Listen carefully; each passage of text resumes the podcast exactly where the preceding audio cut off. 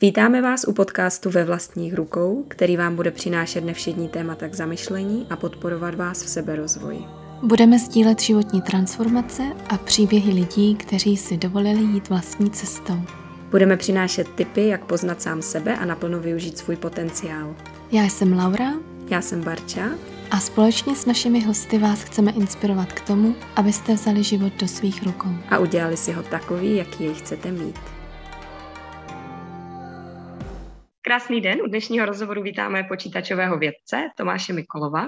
Tomáš se zabývá umělou inteligencí, momentálně pracuje v Českém institutu informatiky, robotiky a kybernetiky na ČVUT. Prošel největšími technologickými firmami Microsoft, Google, Facebook, ve kterých pracoval ve výzkumu. Ahoj Tomáši. Ahoj, ahoj, díky za pozvání. Já mám s Tomášem něco společného. Oba jsme vystudovali informatiku na VUT v Brně, oba jsme se věnovali výzkumu v oblasti umělé inteligence a oba jsme vyvíjeli technologie pro firmu Google. Přesto se ale neznáme a mnohé nás odlišuje. Tomáš žil většinu profesního života v Americe, já ve Švýcarsku. A zatímco já jsem se teďka od vědy vzdálila, on se před zhruba dvěma lety, teďka doufám, že nekecám, vrátil dělat teoretickou vědu deska. Je to tak, Tomáši? No, v podstatě základní výzkum, to znamená věci, které nevedou přímo na nějaké vylepšení existujících aplikací, ale spíše vymýšlet třeba nějaký nový matematický modely, co budou mít zajímavé vlastnosti. Uh-huh. Já bych se zeptala na úvod, jaký je proces vývoje umělé inteligence a co je vlastně jeho výstupem, protože myslím, že to je strašně abstraktní pojem pro spoustu lidí. Aha, jasně, no tak eh, ono jako umělá inteligence je taky strašně široký pojem, že? protože do toho a, spadá celá řada algoritmů. Můžeme mluvit o algoritmech, který eh, jako normální lidi by si pod tím eh, žádnou inteligenci nepředstavovali, jako třeba nějaký zhlukování dat, kde máte prostě, já nevím, třeba nějaké fotky a chcete se ředit automaticky počítačem tak, aby prostě v jedné kategorii byly všechny fotky, třeba jsou nějaký zvířata, na v jiné kategorii zase a samý lidi, a v další kategorii třeba to, co nechcete, aby se ukazovalo na internetu, třeba něco s reklamou, nějaký spam, jo, takže to jsou takové ty klasifikátory. A to se dneska označuje za umělou inteligenci, ale to přesnější označení by se spíš bylo strojové učení, což je taková jako aplikovaná statistika na, na velké datasety. No, ale Zase do té umělé inteligence spadá i řada úplně jako odlišných algoritmů. Máme tam třeba algoritmy, které dokáží hrát třeba šachy proti člověku s velmi jako dobrou úspěšností a tak dále. Takže ten pojem, ten obor celý je velmi, velmi široký. široký. Máte tam experty na různé, různé podproblémy, kteří ani sami jako mezi sebou by si ne, mezi těmi jednotlivými oblastmi moc nerozuměli, protože to jsou často, často mm, jako oblasti výzkumu, které jsou tady třeba desítky let a stejně tak u těch aplikací máte prostě odborníky na, na strojový překlad, odborníky na rozpoznávání obrazu, odborníky na používání jazyka a to jsou ještě obory, které jsou si jako relativně dost podobné, ale pak máte třeba nějaké agentní systémy, což jsou zase komunity, které jsou ještě třeba dál od toho strojového učení tradičně. Máte symbolický AI jako symbolickou umělou inteligenci, kombinaci matematiky a třeba právě toho symbolického uvažování. A jak říkám, ta, jako těch oborů, které se pod pojem umělá inteligence zahrnují, tak, tak je strašně moc a tím pádem nemůžu jako říct nějaké jednoduché generalizace, co to vlastně, co ta umělá inteligence jako taková je. Kdybych to chtěl říct nějak krátce, tak prostě je to skupina počítačových algoritmů, které řeší zajímavé úlohy ve všemožných oblastech a plus samozřejmě do umělé inteligence spadají všechny možné science fiction nápady, které vidíme ve filmech, v knihách, které jsou sice jako zajímavé a často se taky diskutují třeba jako v různých článcích nebo rozhovorech, ale je to tak trošku jako míchat trošku s jabkama, protože na jedné straně ta praktická umělá inteligence, která existuje, to je fakt jako ve většině spíš ta aplikovaná statistika a na druhou stranu to, o čem píšou prostě různí science fiction autoři nebo o čem je film Terminátor a spol, tak to jsou, to jsou prostě věci, které neexistují v současné době a ještě dlouho existovat nebudou.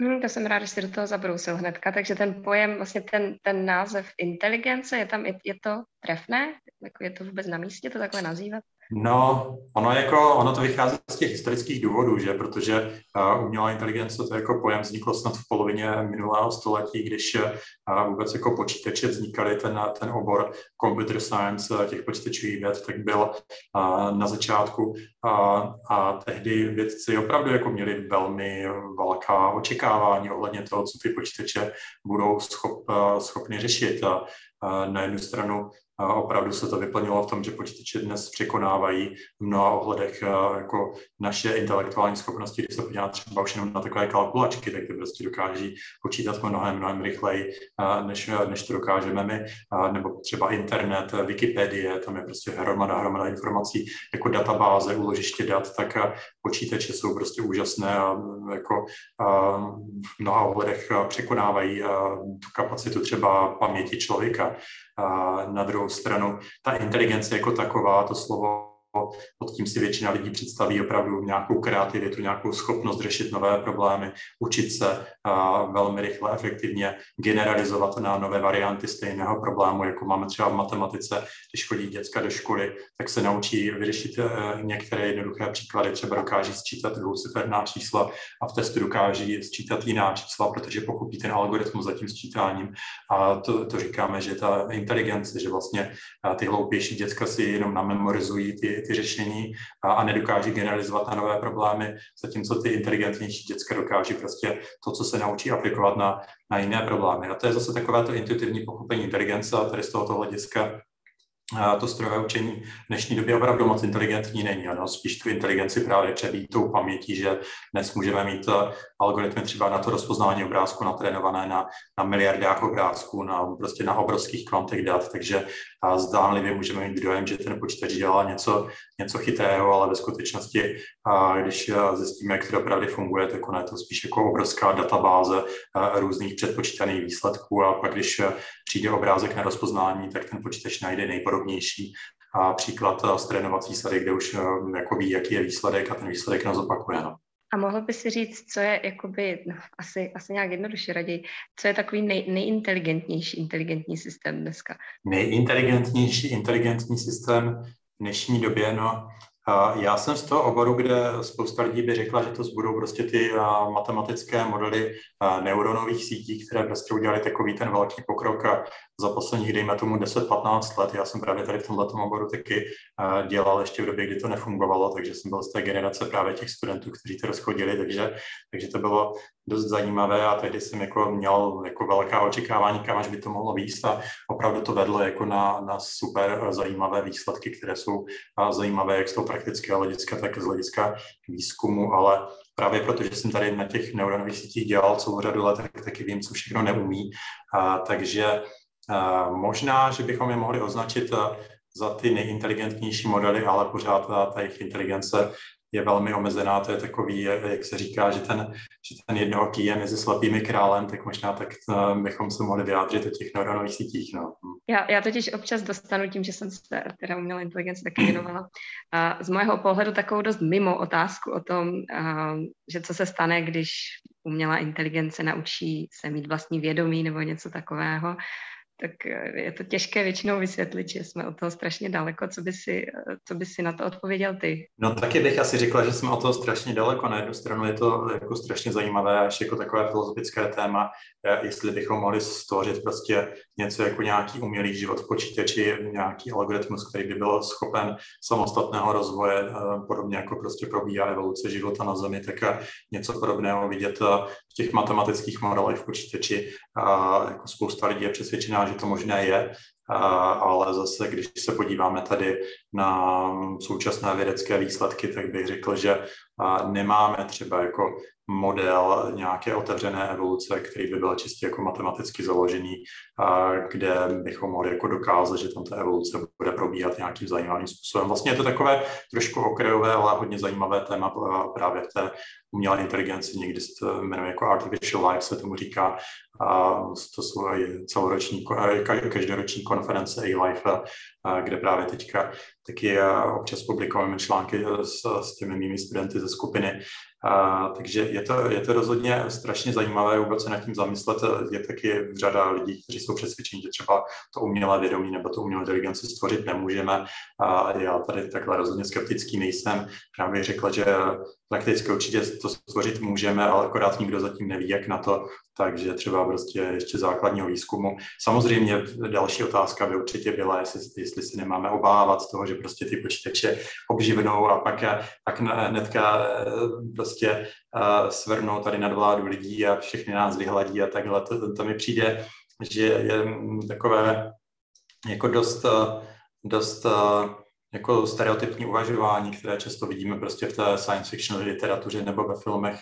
Na jednu stranu je to moc zábavné, protože jako by bavilo se dívat na film, kde umělá inteligence bude nějaký robot, který prostě bude jenom dělat, co se mu řekne a, a, a žádná zápletka divoká tam nebude, nebude se tam střílet a, a nic takového, tak to by asi byla nuda, že tak já jako chápu tu, tu zábavnost té myšlenky, že budeme bojovat s nějakou, a, s nějakou zlou umělou inteligencí, ale a, je tam prostě taková jak bych to řekl, taková ta snaha o tom možná i vidět eh, toho člověka v té umělé inteligenci, protože to přijde, že umělá inteligence jako taková nemusí mít eh, stejné jako kdyby vlastnosti, jako mají lidé. Když se podíváme právě na, na lidské civilizace, tak eh, víme z historie, když prostě některá civilizace dosáhla jako kdyby toho technologického pokroku, že byla silnější než některá jiná, tak víme, jak to dopadlo třeba z Indiány v Severní Americe, když tam prostě dorazili Běloši, tak, tak je prostě vyhladili, protože mohli, protože jich bylo víc, měli průmysl, měli zbraně, měli zemědělství a, a tak dále. Jo. Takže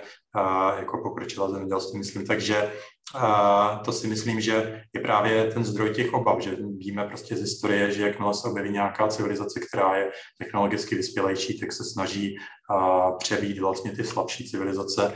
Takže to si myslím, že je důvod, proč hodně lidí si myslí, že tohle přesně by mělo být motivací těch počítačů, ale na druhou stranu pro mě jako inteligence jako taková ještě neznamená nějakou motivaci de facto cokoliv dělat, jo, protože ta motivace je další věc, si můžete představit, že prostě pokud bychom stvořili umělou inteligenci, kterou vytvoříme pro to, aby nám třeba odpovídala na otázky podle, podle toho, co se píše na internetu, tak to ještě neznamená, že, že bude prostě něco dělat sama, najednou si vytvoří nějaký vlastní názory a začne prostě dělat, utrhne se z řetězu a začne si dělat něco sama od sebe. Jo. To tak vůbec být nemusí. Naopak a všechny ty systémy, co v dnešní době máme, tak optimalizují nějakou objektivní funkci, což je třeba přesností klasifikace nebo, nebo něco takového jednoduchého a tam a si ani nemůžeme představit, že by takový systém začal jako kdyby dělat něco sám od sebe proti, proti tomu, jak jsme ho vytvořili. Jo. Takže a já si myslím prostě, že že ty obavy z té umělé inteligence jsou dost nadnesené kvůli tomu prostě dědictví tady té populární kultury. Na druhou stranu to, co mi přijde, že se strašně málo diskutuje, a, tak je, je pravý opak, jo, že ono je taky možné, že, že ta umělá inteligence je de facto nezbytná technologie, kterou jakkoliv toho musíme vyvinout, nebo, nebo prostě budeme zahlcení komplexní technologií, kterou vytváříme.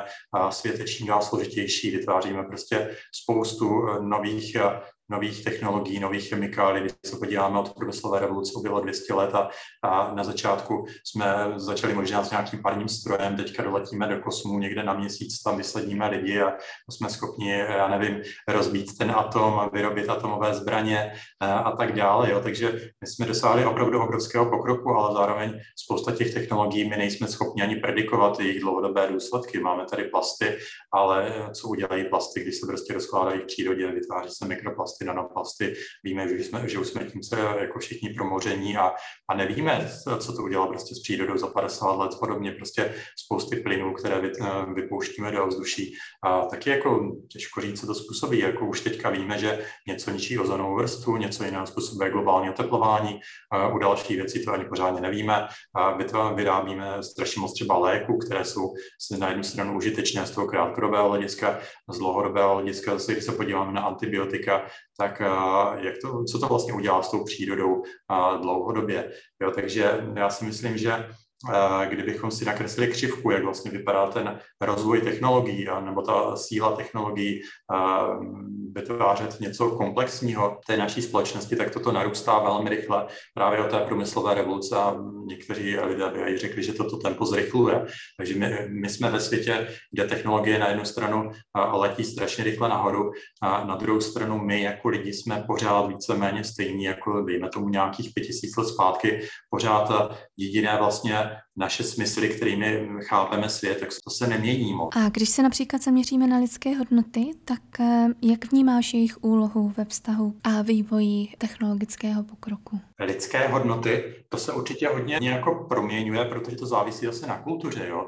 A já možná jenom, ještě než přeskočíme tady eh, k tomu, tak bych jenom dopovídal tu, tu původní myšlenku, co jsem měl. A v podstatě jsem, abych to uzavřel, se snažím říct, že, že technologie vlastně postupuje čím dál rychleji, jako kdyby dopředu, čím dál složitější, zatímco ta a, jako a naše biologická podstata se nerozvíjí zdaleka tak rychle, takže my budeme žít ve světě, který pro nás bude čím dál nesrozumitelnější bude plný prostě věcí, které nedokážeme predikovat. A právě proto si myslím, že bychom měli vyvinout umělou inteligenci, abychom byli schopni se vůbec v světě orientovat, protože bez umělé inteligence ta naše biologická inteligence, ta vrozená, prostě nebude schopná jako si poradit s problémy, kdy třeba se tady akumulují nějaké látky v vzduší, které my očima nevidíme, nosem to nacítíme a, a způsobí to katastrofu třeba za 100 let, tak a s tím si, s tím si podle mě jako lidstvo těžko poradí a bez, bez toho, abychom nějakým způsobem se, se rozvinuli. Pokud jde o ty lidské hodnoty, a, a, tak a,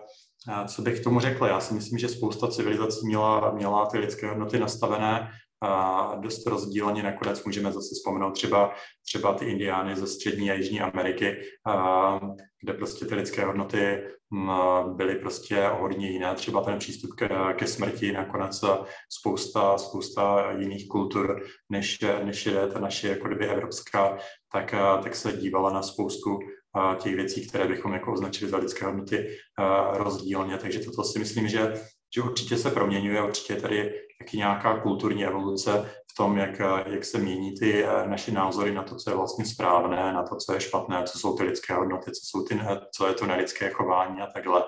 Takže to je zase zajímavé si, si všimnout, jak přes tu historii často se ty názory docela dost mění a nakonec i ve světě prostě, když mluvíte s lidmi, kteří se narodili na druhé straně světa a vyrostli prostě v jiné kultuře, tak mají, mají ty hodnoty taky nastavené třeba docela rozdílně a, a je zajímavé, že prostě i když často nesouhlasíme třeba s tím, jak, jak uvažují lidé třeba z Větnamu nebo z Číny nebo prostě z jiných zemí, tak, eh, tak každý máme tu svou pravdu a jsme přesvědčeni o tom, že zrovna ta naše pravda je jako ta správná, tak mi to přijde jako... Já jsem to myslela v souvislosti s tím eh, technologickým vývojem, jak vnímáme třeba náš životní styl, že máme prostředky, které jsme třeba neměli před desítkami let a máme dnes třeba přístup k internetu, nebo máme mobilní telefony, nebo máme auta, které jsou poháněny elektrikou. Jak se snažíme třeba v životě si všechno usnadnit, tak jestli třeba třeba nechceme vytvořit nějaký produkt nebo právě využít tu umělou inteligenci, abychom si vlastně usnadnili ten život. A kdy v případě některých lidí, kteří mají iracionální strachy, se bojí tady toho procesu, aby se to nezvrátilo, aby vlastně ta umělá inteligence najednou neměla potřebu eh, nad námi vládnout, jestli to zase není zase nějaký druh strachu. Jasně, jasně, na to jsem právě a zmiňoval s těma, s těma zase indiánama z té Severní Ameriky, že vlastně to je mm. příklad z té historie, kdy, a, kdy jako jsme viděli, že jakmile nějaká civilizace je silnější, tak vlastně jako kdyby ovládne ty, ty ostatní. A tak jako chápu tady ten strach, že umělá inteligence se bude chovat, tak řekl zkratkovitě, stejně hnusně, jako se chovali eh, lidi v minulosti, když prostě tady bylo to období té kolonizace a, a stačí si přečíst třeba něco o belgickém Kongu, tak jako těch, těch zemí který prostě se chovali dost jako škaredě vůči, vůči těm civilizacím, které byly technologicky slabší třeba po té vojenské stránce, tak jako takových příkladů bychom našli celou řadu. Takže jako chápu, že ty obavy často pramení z toho, že my v té umělé inteligenci vidíme sami sebe, nebo chceme tam vidět sami sebe a myslíme si, že umělá inteligence bude prostě taková elektronická verze člověka, která nebude muset spát a bude přemýšlet stokrát rychleji a právě protože lidi ví, co v nich je, tak si myslím, že se bojí té inteligence, protože si myslí, že bude taková, jako jsou oni samotní, ale já si myslím, že tady tyhle ty vzory chování, ty uh, lidské hodnoty, nebo jak bychom to mohli nazvat, tak to máme vrozené zase přes evoluci a nakonec spousta tady těch, těch vzorců chování se dá vysledovat až někde až někde do období, kdy, kdy prostě naši prapradředci pobíjeli někde po džungli a měli tam prostě ty kmenové války. Jo. Takže myslím si, že to na jednu stranu samozřejmě je ten důvod, proč, proč máme tady tyhle ty obavy. Na druhou stranu, pokud bychom měli umělou inteligenci, která by opravdu se zaměřovala na tu inteligenci jako takovou, tak si ještě nemyslím, že tady různé takové ty motivace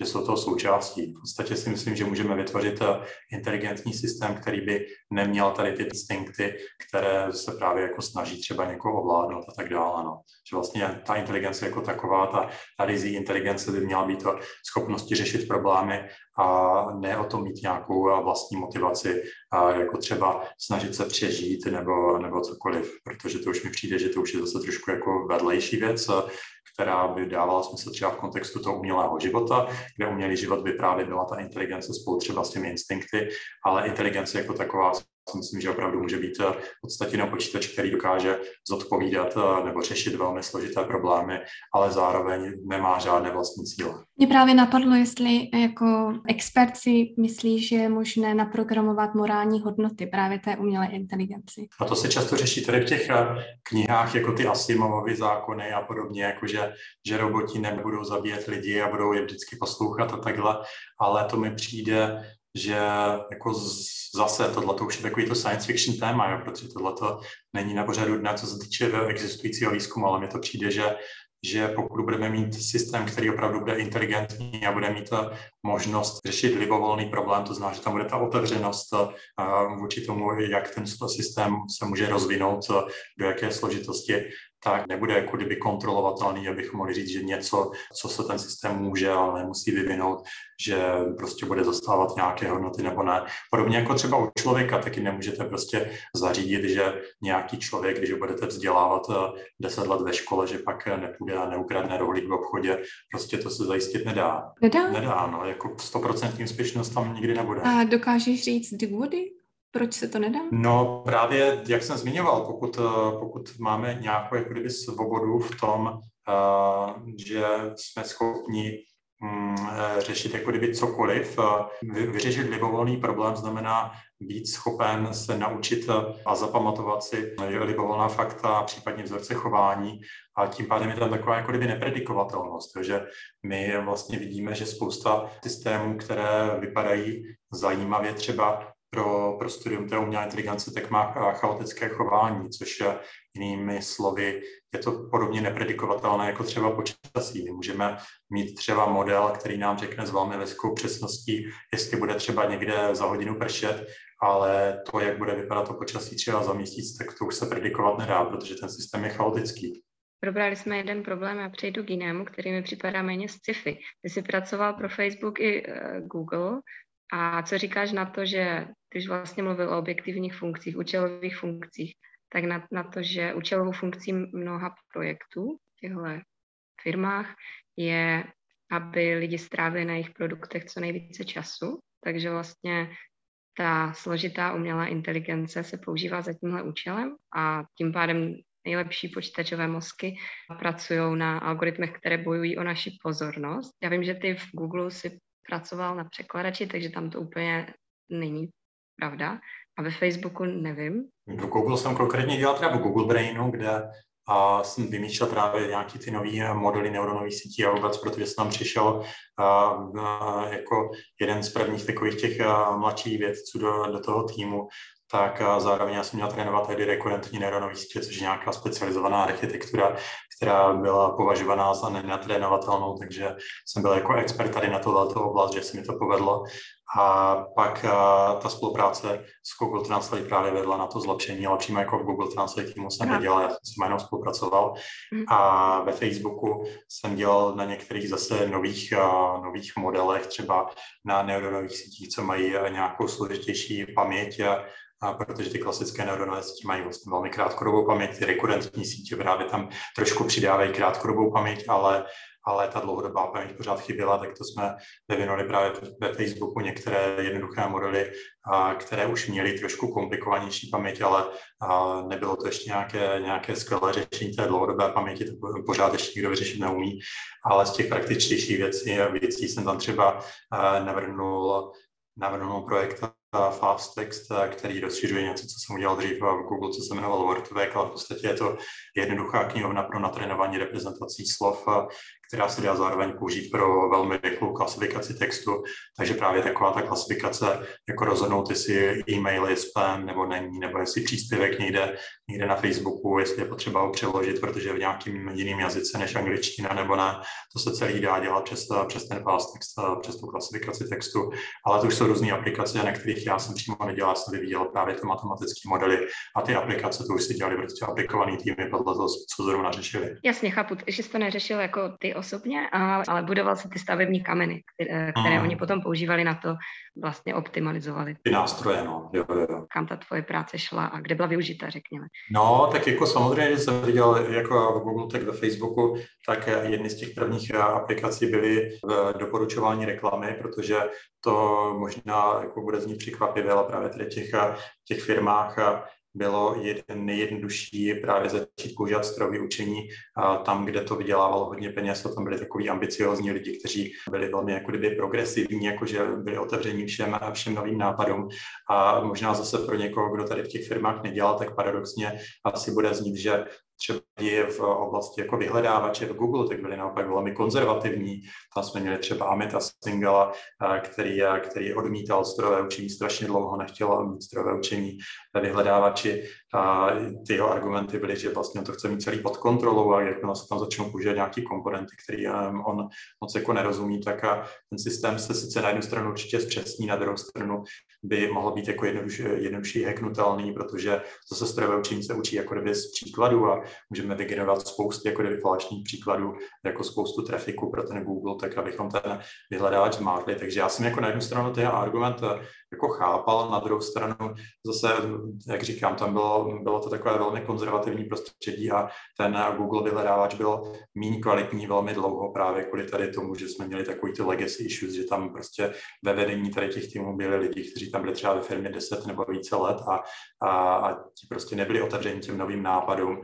Takže tam se třeba některý z těch modelů, co jsem vymýšlel, nebo vůbec ty neuronové sítě pro jazyka, a pro třeba reprezentaci uživatelského dotazu pro vyhledávač. Tam se to taky začalo používat, taky to hodně pomohlo, ale bylo to tam mnohem pomalejší. Jo. Takže já bych řekl, že eh, doporučování reklamy to bylo jako hnedka první využití, kdy jsem viděl prostě lidi třeba i v tom Google Brainu, kteří tady tohleto pak jako vzali do ruky a, a začali to používat, tak to bylo jako během pár týdnů jako kdyby použitý. Já jsem právě pracovala pro Google reklamy v tom progresivním křídle, jak říkáš, a používala jsem právě všechny tyhle ty nástroje, ale jsme trochu odbočili. Já jsem se ptala vlastně na to, um, a teďka nemusíme asi zmiňovat žádný konkrétní nástroj, já nevím, asi možná YouTube by byl dobrý příklad, ve Facebooku tam je to ještě markantnější. Um, když jakoby chceš dělat jakákoliv zlepšení, a toho produktu, tak eh, potřebuješ hm, to, co si popsal, účelovou funkci, prostě potřebuješ optimalizovat nějakou konkrétní metriku a ta metrika často bývá něco jako uh, jak hodně času nad tím uživatelé stráví, že jo. Um, hmm. Tak co si o tom myslíš? No tak uh, to třeba takovouhle funkci tam měl jako YouTube, že jako objektivní funkce a byla prostě udržet ty lidi u toho YouTube co nejdíl, to znamená doporučovat jim videa, a, na který se asi uh, vydrží koukat uh, pokud možno hodně dlouho, a protože od toho se odvíjelo, to je vlastně taková jako globální televize, od toho se odvíjelo, kolik reklamy těm uživatelům mezi tím dokáže ten Google taky ukázat, jo. takže a ono je to podobný s Facebookem a vlastně se všema těma sociálníma sítěma, kde vlastně a základní funkce a každé firmy je vydělávat peníze a aby se dali vydělávat peníze, tak prostě potřebují co nejvíc uživatelů, kteří na té službě stráví co nejvíc času a, a to už z toho vychází. Jo. Takže a protože tady ty služby jsou jako komerční a, for profit, jako s účelem zisku, tak nám z toho vyšly prostě a ty věci um, takové, jaký jsou. Na druhou stranu bych třeba zmínil jako protipříklad, to je třeba Wikipedie, která nemá tady tuhle účelovou funkci, ta není for profit, to je prostě víceméně nezisková organizace, A to mi přijde jako docela dost sympatický, protože Wikipedie, taky tvůrci Wikipedie mohli někdy jako prodat a začít tam ukazovat reklamy a strašně by na tom zbohatli, ale nikdy se to nestalo. A, a co se týče té technologické složitosti, tak jako kdybych to řekl jako hodně zhruba, tak takový vyhledávač nebo, nebo jako Google Search nebo Wikipedie, tak ono to zase není zase tak strašně jako odlišné. Jo. Třeba udělat vyhledávač v Česku, to tady taky dokáže, kdy kdo nakonec jsme tady měli prostě seznám a ještě máme samozřejmě.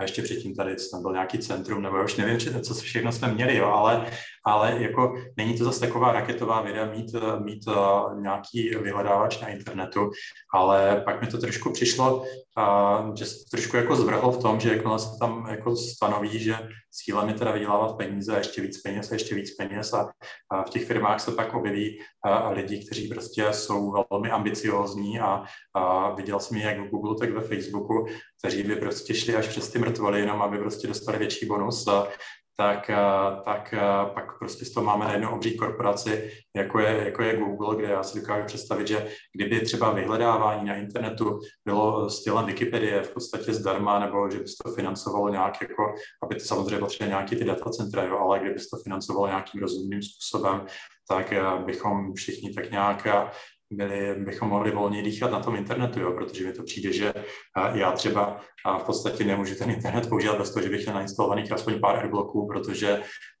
když třeba mám nový počítač a něco tam pustím, ještě bez tady těchto těch, těch blokovačů reklám, tak mi to přijde, že to je tak strašně přeplácaný, jo, že na jednu stranu já si myslím, že malý množství reklamy mi nevadí, ale jak na mě začnou vyskakovat různý okna nebo na mobilu, které jsou přes půlku obrazovky, nedá se to pořádně zavřít, protože tam nějaký vidí křížek, na který, když si člověk chce trefit, tak se mu ta reklama hnedka rozklikne, tak to si myslím, že už jsme prostě došli do takového stavu, který je jako nepříjemný a vlastně nepřijde mi, že je to jako zdravý pro tu společnost. Jo.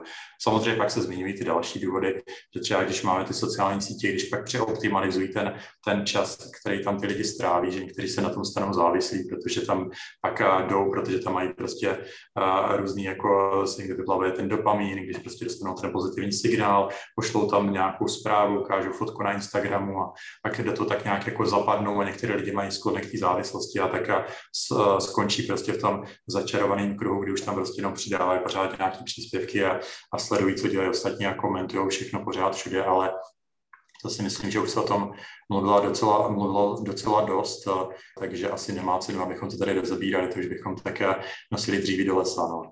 Jak používáš ty sociální sítě? Jako já bych řekl, že jsem takový pasivní. Já jako uživatel, jako třeba na YouTube se podívám nebo se tam poslechnu nějaký písničky a, vzhledem k tomu, že mám právě tady, tady ty adblocky zapnutý, tak já vlastně ani nevím o tom, že by tam byla nějaká reklama, ale jako zase je, musím litovat ty uživatele, kteří tam tu reklamu mají, protože to musí být hrozný. No, ale a pak a Facebook taky vlastně používám víceméně jako pasivně, občas tam něco napíšu, ale řekl bych, že to už je docela dlouho, co jsem tam něco psal. Jako já proti tomu nic nemám, jo. já si myslím, že je úplně v pohodě, když ty lidi něco tam sdílí nebo vytváří ten obsah a, ale já jsem, nejsem tak úplně jako exhibicionista, takže abych tam posílal fotky toho, co jsem si zrovna dneska uvařil, nebo takhle, nebo kam si na dovolenou, tak nevím, no, jako možná jsem taky líný, ale prostě si mi to nějak nechce a, a, takže k tomu jsem se jako nedostal, že bych tam vyloženě jako se snažil být nějaký youtuber nebo tady nějaký influencer, tak, a, tak to ne. Ale tím, tím to nechci odsuzovat. Já si myslím, že úplně v pohodě, že tam některé lidi píšou a já, když používám ty jako věci jako Facebook, tak nějak, že že tam prostě, když tam někdo píše fakt jako takový ty narcistické blbosti, tak se to člověka bloknu, takže já tam vlastně nevidím moc jako špatných věcí. A, a ty lidi, co tam jako mám v těch přátelích, kteří tam posílají normální věci, tak třeba občas vidím nějaký nějaký jako dost tipů tam posílají, nebo nějaký názory na nějaké knížky, nebo no, prostě občas to někdo píše něco o politice, ale mě to osobně vůbec nerozčiluje. Jo. Jako, ono se často říká, že, že ten Facebook, je, jak, jak má prostě to objektivní funkci udržet tam ty lidi, tak to vede na to, že a ukazuje lidem různý jako radikální obsah, aby v nich vzbuzoval emoce a ale zase si myslím, že není zase tak těžký kontrolovat tady a to, co tam vidíte, prostě když, když vás něco rozčiluje, tak to nemusíte prostě lajkovat, nemusíte to sdílet a, a můžete si bloknout lidi, co sdílí hodně obsahu, který hmm. vás rozčiluje a za chvíli tam už budete vidět prostě jenom takový nějaký blbinky a stačí vám 10 minut denně a nemusíte na to koukat celý den. No. Mě asi osobně více než ta reklama jakoby zasahuje do života ten chytře nabízený obsah, který prostě se učí z toho, co jsi viděl předtím a ví moc dobře, co tě zajímá a co tě možná bude zajímat. A to, to je potom těžší udělat, jak říkáš, 10 minut denně a, a potom to vypnout. Jasně, no, ono je to tak nastavený, že se snaží přilákat tu pozornost těch, těch lidí, takže jasně, 10 minut denně, to jsem tak jako řekla, kdybych to posčítal přes, přes všechny ty sociální sítě právě jako, jako je i ten YouTube a tak dále, tak by to bylo určitě jako mnohem víc, no. Ty jsi každopádně uh, z korporátu odešel, myslíš, že na dobro, nebo je nějaká etapa? A no, taky no uvidíme, no, jako popravdě, já si myslím, že jako v korporaci je to taky takový jako složitý prostředí a z určitých důvodů. Já jsem byl zrovna jako v těch týmech, kde a, se to jako, já nevím, jak bych to popsal jo, přesně, ale v podstatě Měli jsme tam strašně moc peněz, abych to takhle řekl. Přilákalo to určitý typy osobností, protože to strojové učení na to prostě bylo strašně málo expertů, chtěli to dělat všechny ty firmy, takže nám tam rychle jako narostly platy. A pak třeba kolem toho roku 2013-2014 se začalo říkat, že takoví ti ambiciozní lidi, kteří by dřív šli na Wall Street, tak, tak teď už začali dělat umělou inteligenci a naopak měřili do toho Google a Facebooku. Jo. Takže a, to jsou prostě takoví ti lidi, kteří a, si chtějí vydělat jako co nejvíc peněz a, jak jsem říkal, jdu až přes ty mrtvoly a, a nedělá se s nima zrovna jako moc příjemně. Takže tohle to se mi jako na těch korporacích moc nelíbilo. Samozřejmě to závisí od týmu a takhle, ale měl bych prostě spoustu historie, který nebudu takhle veřejně šířit, jo, ale kde se fakt v těch korporacích uchytili prostě různé skupinky, které spolu nějak spolupracovali ve svým vlastním zájmu, ale třeba proti zájmu té firmy, ve které dělali a, dělali, dělali se tam prostě různý, různý podivné věci, a protože prostě pod tma a prostě tady v tom výzkumu tam se dalo poschovávat kde co. No. Hm. Takže jako, kdybych jako odpověděl na tu otázku, tak a, a odešel jsem se z těch korporací a jsem jako byl moc rád, že jsem jako v takovém to volnějším prostředí, tady v té akademické oblasti, tak a, jako na, na, na ČVUT, tady na Cirku, tak jsou a, samý fajn lidi a nemám tam psychopaty, kteří by opravdu se snažili jako dosahovat různých jako kdyby, kariérních, kariérních cílů, takže, takže mi to přijde v pohodě, ale zase nechci říkat, že ty korporace jsou ve, ve všem špatný, jako když se člověk dostane do nějakého dobrého týmu s dobrýma lidma, tak si myslím, že to může být jako taky fajn práce po nějakou dobu, ale mě tam už taky vadili trošku takový ty nařízení, jak prostě v korporacích ty lidi musí chodit na nějaký ty povinný školení o různých blbostech a vyplňovat různý takový, prostě taková ta byrokratizace, jo, že když už je to nějak delší dobu, čím starší je ta korporace, tak tím víc je to takový byrokratický a, a často jsou tam i takové nesmyslné věci, takže takže jako jsem byl rád, že jsem si od toho dechnul, ale uvidíme, jak to bude v budoucnu. Uh, jako nemůžu nic vyloučit. No. Meetingy. No jasně, no, tak takový ty povinný meetingy, kdy uh, jako se, si tam ty lidi vytváří vlastně jako kdyby ten byč sami na sebe, kdy uh, začnou přidávat ty meetingy jako v dobrým, uh, s dobrým úmyslem, že nám to pomůže, abychom víc komunikovali, ale jakmile je ten tým moc velký, tak uh, najednou máme 20 meetingů za týden a uh, už není čas a energie dělat nic jiného, jenom prostě lidi sedí a vybavují se o nesmyslech, jo, takže jasně přidávání meetingů, protahování meetingu na zbytečný jak dálky, kdy spousta věcí by se dala vyřešit za 15 minut, ale protože meeting je naplánovaný na hodinu, tak tam ty lidi budou hodinu sedět, jo, takže a to byly taky takové ty korporátní věci, které mi přišly jako že nejsou ideální, si myslím, že to jsou takové známé věci. No. Ještě když byly meetingy přes několik časových zón a teďka tam je ten lék, jo, že to, to spoždění prostě začne mluvit a za pět sekund začne mluvit ten člověk na druhé straně, protože k němu ještě ten zvuk nedorazil, tak si skočíme do řeši, teďka čekáme, kdo teda začne mluvit a takový to bylo strašně údavný. Jo, a vůbec jenom se sejít, když prostě někdo je v Evropě, někdo je v Ázii, někdo je v Americe a najednou tam prostě takový obrovský uh, rozptyl těch časových zón, tak uh, tak jak říkám, jako některé ty věci v těch korporacích byly dost náročné. Když jsme pak měli jednou až dvakrát za rok týmový meeting pro, pro všechny z celého světa, tak zase extra cestování, které už jako přišlo pak až jako zbytečně únavný, kdy prostě musíme lítat tam přes půlku planety, protože prostě se tam šéfové rozhodli, že udělají jako týmový meeting pro všechny a přitom já nevím, kdyby to přišlo úplně v pohodě, kdybychom to udělali prostě na jednom kontinentu, na druhém kontinentu a pak si vyměnili informace přes, přes nějaký online meeting, ale, ale škoda slov. No prostě um, přišlo mi, že zrovna takový Google, Facebook, že to jsou zrovna firmy, kde je strašně moc peněz a, a, a taková ta to, co vůbec ty lidi dělají v těch firmách, že ono to není tak úplně super podstatný, že kdybychom si vzali třeba ten výzkum, co dělá Facebook, s toho můžeme 80% odseknout a ta firma bude fungovat úplně identicky, není to jako nějak podstatný, ale a stejně to tak s tím Googlem, jo. kolik má Google dneska zaměstnanců, možná 100 tisíc, kolik jich doopravdy potřebuje, aby fungoval, jo, aby měl 90% revenue, co má dneska. A spousta těch zaměstnanců je tam tak jako na takových projektech, které vlastně nejsou důležitý. Jo. A řekl bych, že těch lidí je tam vlastně většina. Jo. Tak zase takový srovnání bych měl s tím seznamem, jo, že jasně potřebujeme ty marketingové lidi, co se ženou prostě ty peníze, zařídí, aby, aby tam investovali společnosti, aby tam nakupovali reklamu, tak potřebujeme ty technologické lidi, aby prostě data centra fungovaly, aby, aby bojovali se spamem, protože tam samozřejmě neustále adaptace útočníků, a, ale pak a, takový blbinky, jako já nevím, DeepMind v Londýně, kde tisícovka lidí, co dělají a, výzkum a, o tom, jak hrát šachy nebo go, tak to fakt jako Google, Google nepotřebuje a to stojí taky miliardy ročně. A to je jenom jeden příklad. A já zase jako nemám nic proti tomu, že se investuje do výzkumu, naopak, jo, ale, ale to uvádím jako příklad, který zrovna dobře znám, kde vlastně na úspěch té firmy tady tohleto má jako zanedbatelný efekt. No. Pro tebe to byla velká změna i v tom, že se stěhoval z kontinentu na kontinent, že? Jestli to jsem to správně pochopila, z Ameriky do Prahy? Tak já jsem se odstěhoval, jasně, vlastně 2012, tak jsem se odstěhoval už eh, jako natrvalo z Česka do Kalifornie. A, a pak a asi po těch dvou letech, co jsem byl v Google, tak jsem přišel do Facebooku a tam jsem se přestěhoval do New Yorku.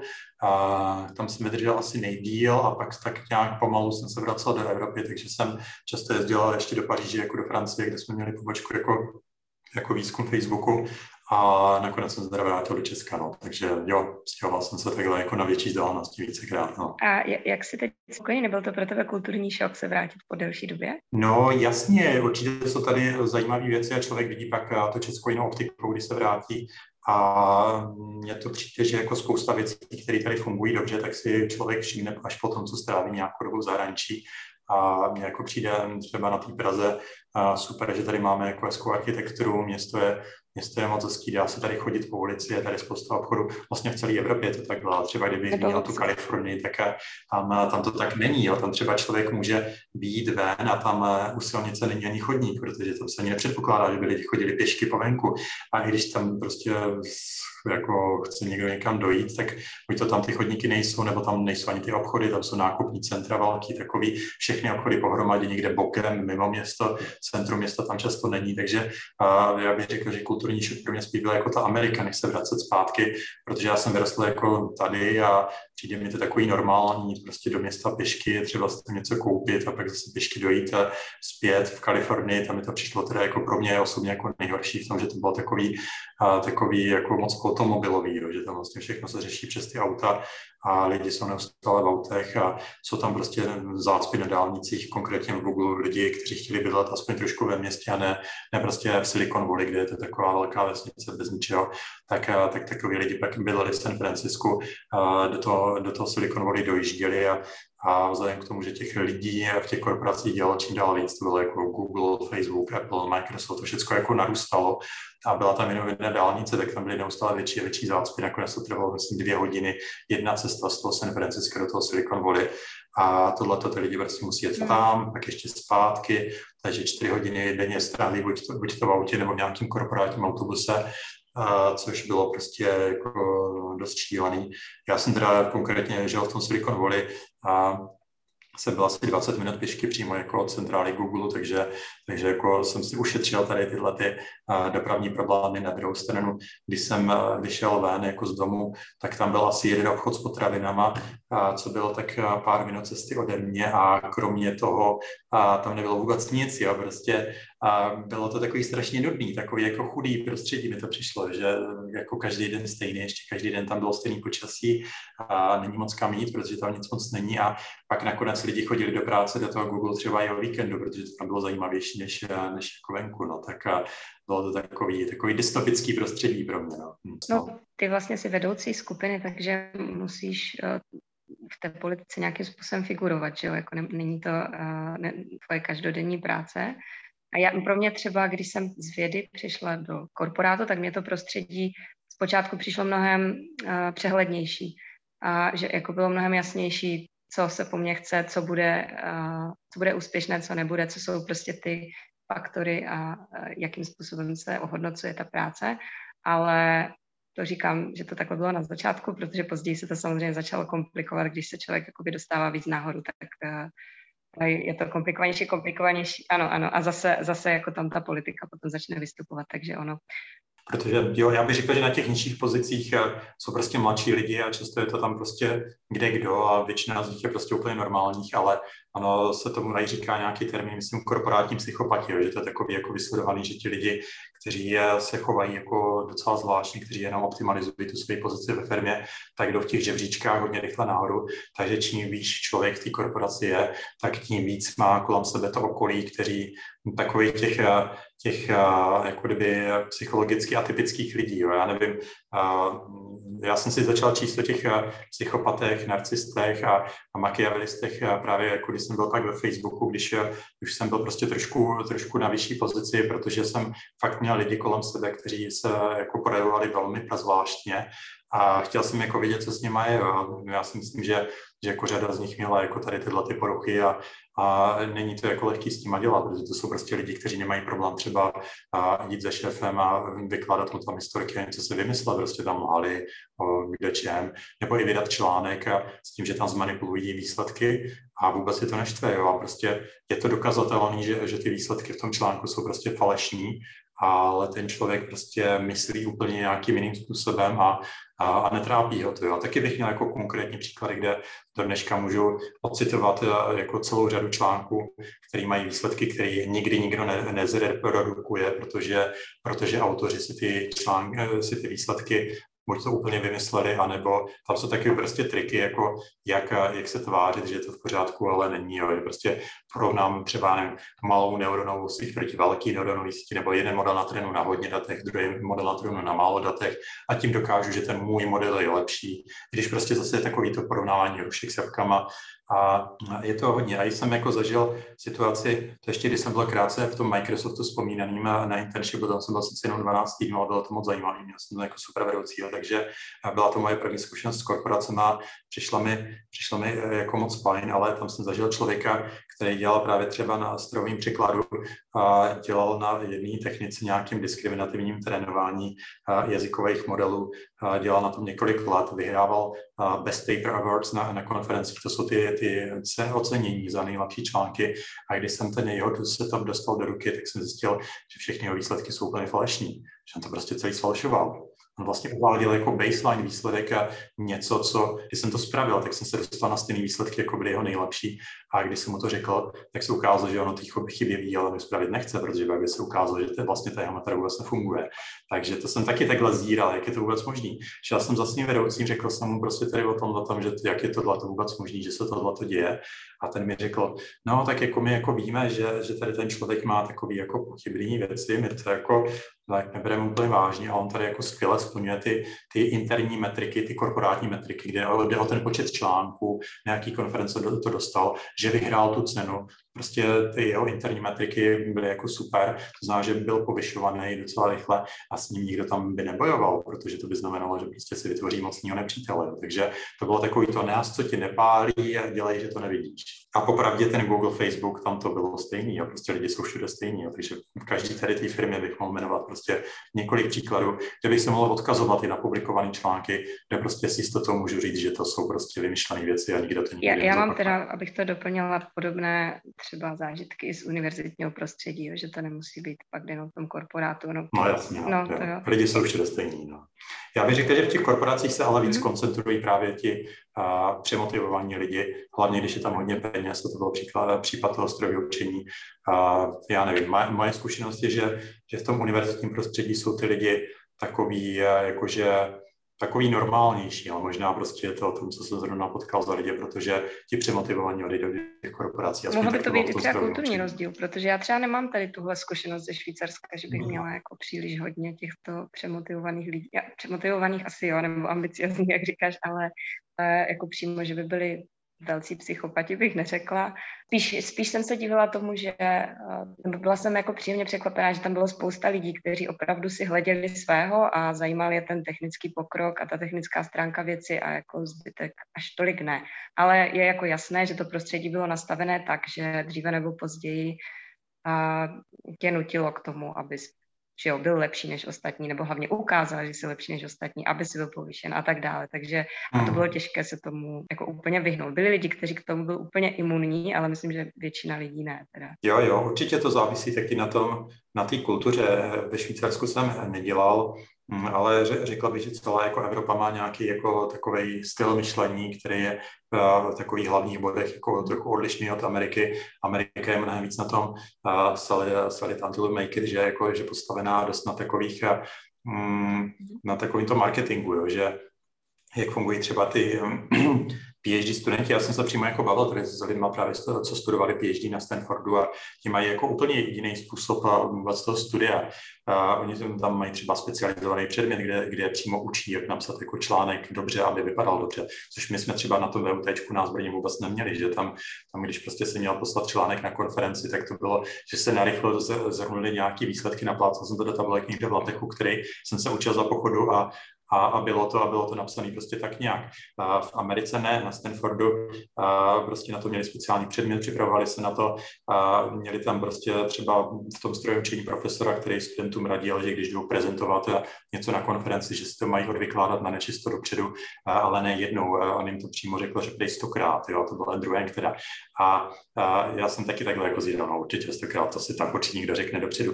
Ale já jsem fakt byla nějakou dobu právě s jedním člověkem z jeho skupiny a on opravdu opravdu, když, když měl mít přednášku a mluvil a mluvil a mluvil, prostě to bylo jako šílený. A pak samozřejmě, že to odvykládá jako moc hezky, jo, ale, ale zatím je tolik práce. Já si říkal, co ty lidi vlastně jako můžou dělat, kromě toho, že dělají to PR a ty prezentace, když už na nic jiného nemůžou mít čas.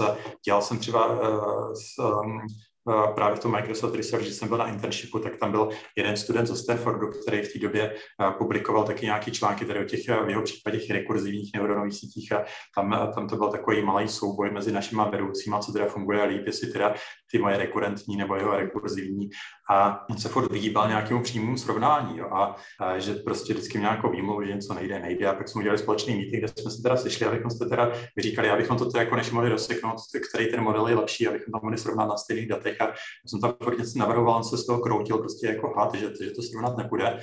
A když už jsme se dostali do stavu, kde ten setup byl prostě úplně jednoduchý, tak, tak prostě řekl, co mě úplně vyrazilo dech a to bylo, že, že on to stejně ty experimenty pustit nemůže. To bylo PhD student asi ve třetím ročníku na Stanfordu a když jsme se to teda všichni ptali, a co jsme tam byli prostě v místnosti, proč to teda pustit nemůže, když prostě to tady všem vysvětluje, že to nejlepší věc na světě, takže on prej jako neví, jak ten kód funguje, protože on nenapsal. On prostě psal články o modelu, který mu naprogramovali master student, studenti, prostě ti, co dělají diplomku, který on jako vedl a on vůbec to ani neuměl pustit, ale uměl o tom krásně mluvit, prostě sliboval hory doly a když budete používat tady eh, rekurzivní eh, neuronové sítě, tak prostě všechno vyřešíte, jak je to skvěle motivovaný a takhle ale ty experimenty vůbec jako vlastně netušil, jako, jak, jak, to vůbec pustit. Jo. Takže a to jsem teda byl fakt hodně překvapený, protože já jako PhD student, tak jsem si všechno jako programoval sám, dělal jsem si to sám, články jsem si psal sám a, a takhle.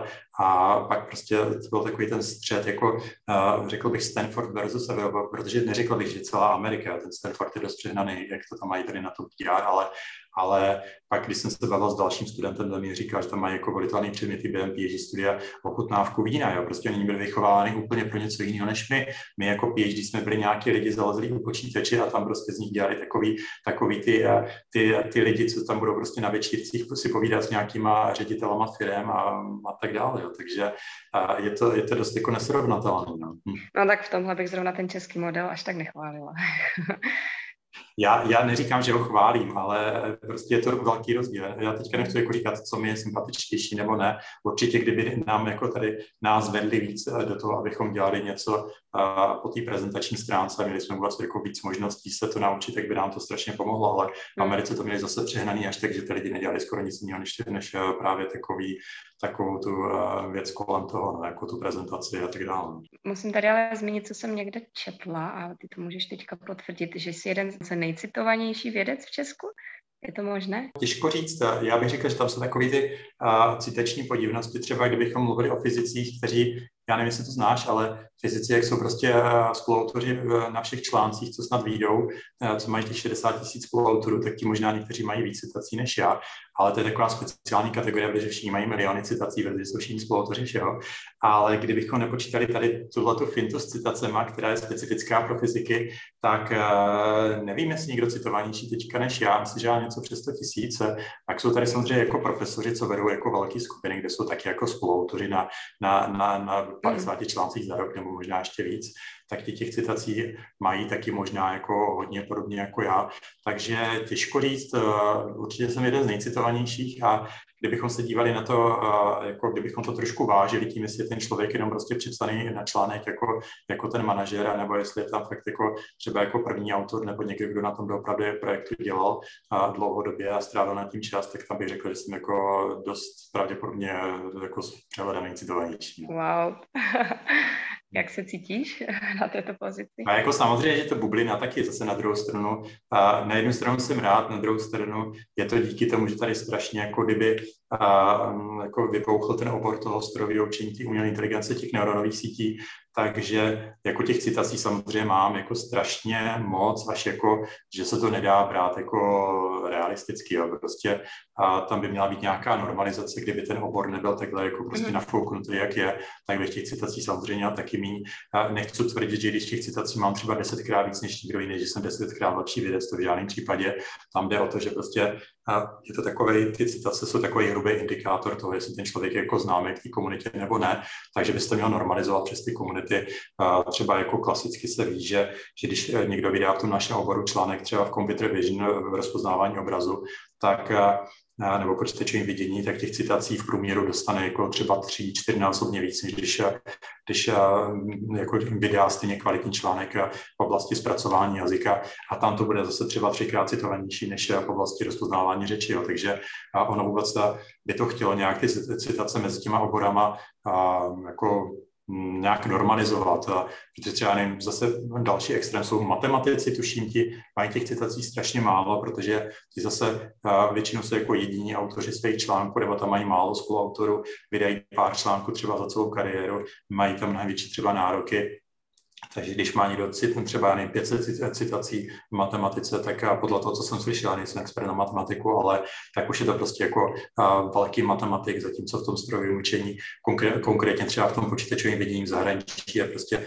řada, řada studentů, co tam mají desetitisíce citací a, a na první pohled by to vypadalo jako, že jsou úplně geniální, a na druhý, na druhý pohled prostě fakt by se mělo normalizovat přes, mezi těma oborama a nebrat to tak jako vážně. Takže je to fajn, že jsem se prostě trefil do té oblasti, která je teď jako tak strašně populární, ale zase jako ne, nemusíme to přehánět. No. Ty teď, eh, když se zvrátil do toho základního výzkumu, tak eh, můžeš si vybírat, na čem budeš pracovat? Máš nějakou vlastní vizi, kterou jsi vymyslela, které chceš doka- dosáhnout? Jasně, no tak o tom bych taky mohl mluvit strašně dlouho, ale teď abych jako nebyl moc nudný, tak bych to řekl jako krátce. Mě vždycky zajímala ta umělá inteligence jako taková, jako ta inteligentní umělá inteligence, něco, co by dělalo něco překvapivého, něco zajímavého, nejenom počítač, co vytahuje z trénovací databáze, prostě příklady, které jsou nejpodobnější těm testovacím a pak tam přidá stejný label, ale třeba nevím, počítač, se kterým bychom mohli mluvit o nějakým zajímavým tématu, co bych se mohl třeba zeptat na to, já nevím, eh, něco konkrétního, třeba jak, eh, jak eh, snížit pravděpodobnost, že chytnu koronavir nebo něco takového v době, kdy se ta nemoc objevila. A místo toho, abych si musel pročítat ty hromady a hromady článků, kdy se to muselo prostě pátý přes devátý, že věcí nedávalo smysl, tak, že by mi prostě udělal ten počítač tu sumarizaci inteligentně, by prostě pročetl ten internet a něco mi na to řekl.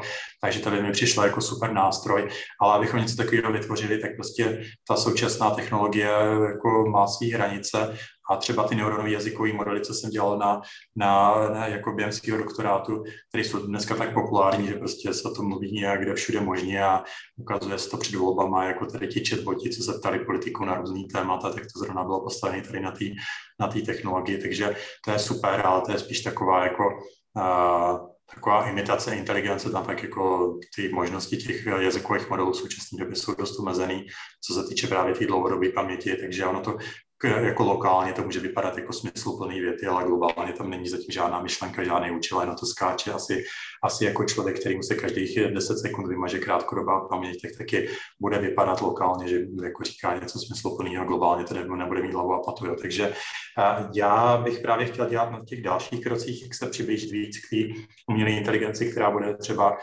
jak říkám, schopná si pročíst hromadu článku na internetu a říct mi z toho nějaký, nějaký nový jako samery, něco jako novýho, vytvářet přímo nějaký nový obsah, ale takový, co dává smysl.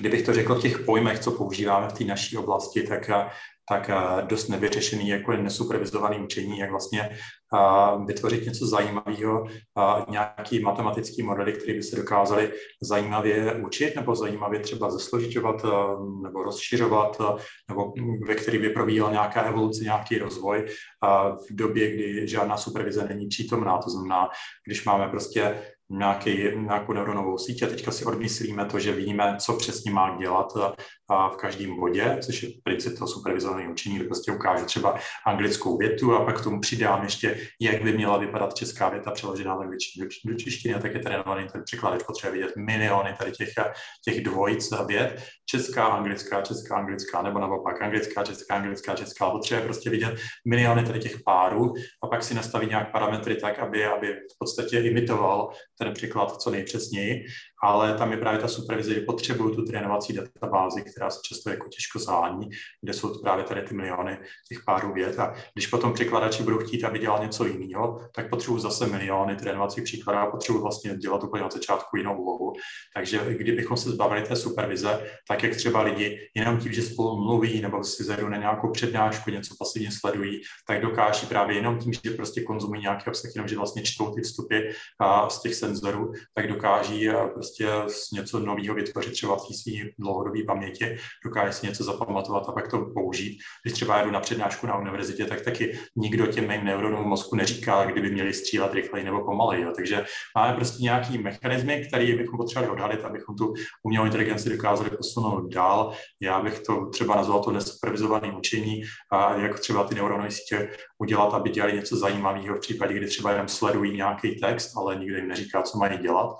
To prostě to je ta oblast, která mi přijde zajímavá a se studentama se tomu věnujeme a vede to třeba i na nějaký zajímavý matematický problémy, třeba v oblasti komplexních systémů a takhle. No. Mě ještě napadlo, co, nebo jestli máš nějaké plány nebo vize do budoucna, co by si vlastně vůbec chtěl dosáhnout, jestli máš, eh, jak se řekne anglicky, your legacy. No, legacy, tak to už je, to už je až trošku moc složitý odkaz, že toho člověka, tak Uh, já ještě myslím, že bych mohl něco ještě přidat k tomu výzkumu, ale fakt mě zajímá prostě to nesupervizované učení, jak vytvořit modely, které mají, mají paměť a, a tu dlouhodobější, jak vytvořit, vytvořit třeba matematický modely, ve kterých může docházet k nějaké umělé evoluci, kde by prostě mohlo docházet k tomu nesupervizovanému rozvoji složitosti, podobně jak třeba funguje život na, na planetě, že máme prostě DNA, která se jako pořád prodlužuje, zesložiťuje, vytváří to komplexnější struktury. A můžeme to pozorovat v celém vesmíru, tak jak něco takového vytvořit v těch počítačových modelech, které teďka máme, tak to by mi přišlo strašně zajímavý a rozhodně nechci vypadat jako první člověk, kdo tady s tím přišel. Prostě tady ty myšlenky se dají vysledovat až někde k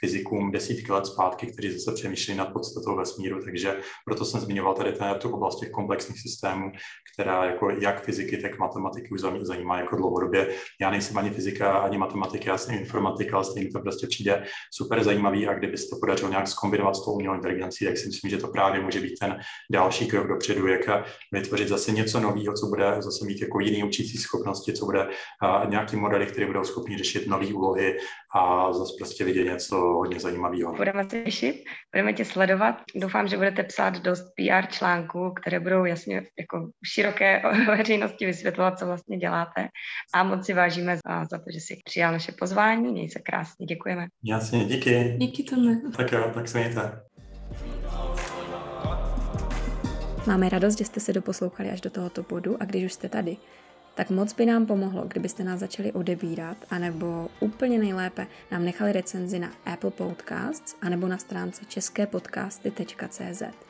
Obojím nás hrozně moc podpoříte, protože díky tomu náš podcast získá větší autoritu u vyhledavačů a čím víc nás umělá inteligence bude uznávat, tím snáš náš podcast bude růst a my se mu budeme moci ještě více věnovat.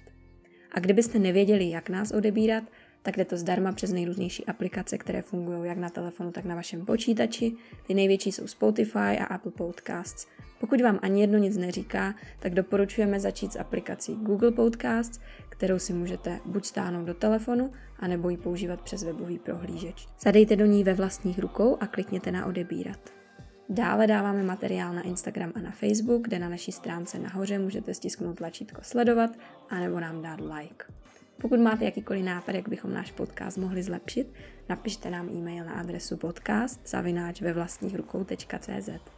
Moc děkujeme za vaši podporu, mějte se krásně.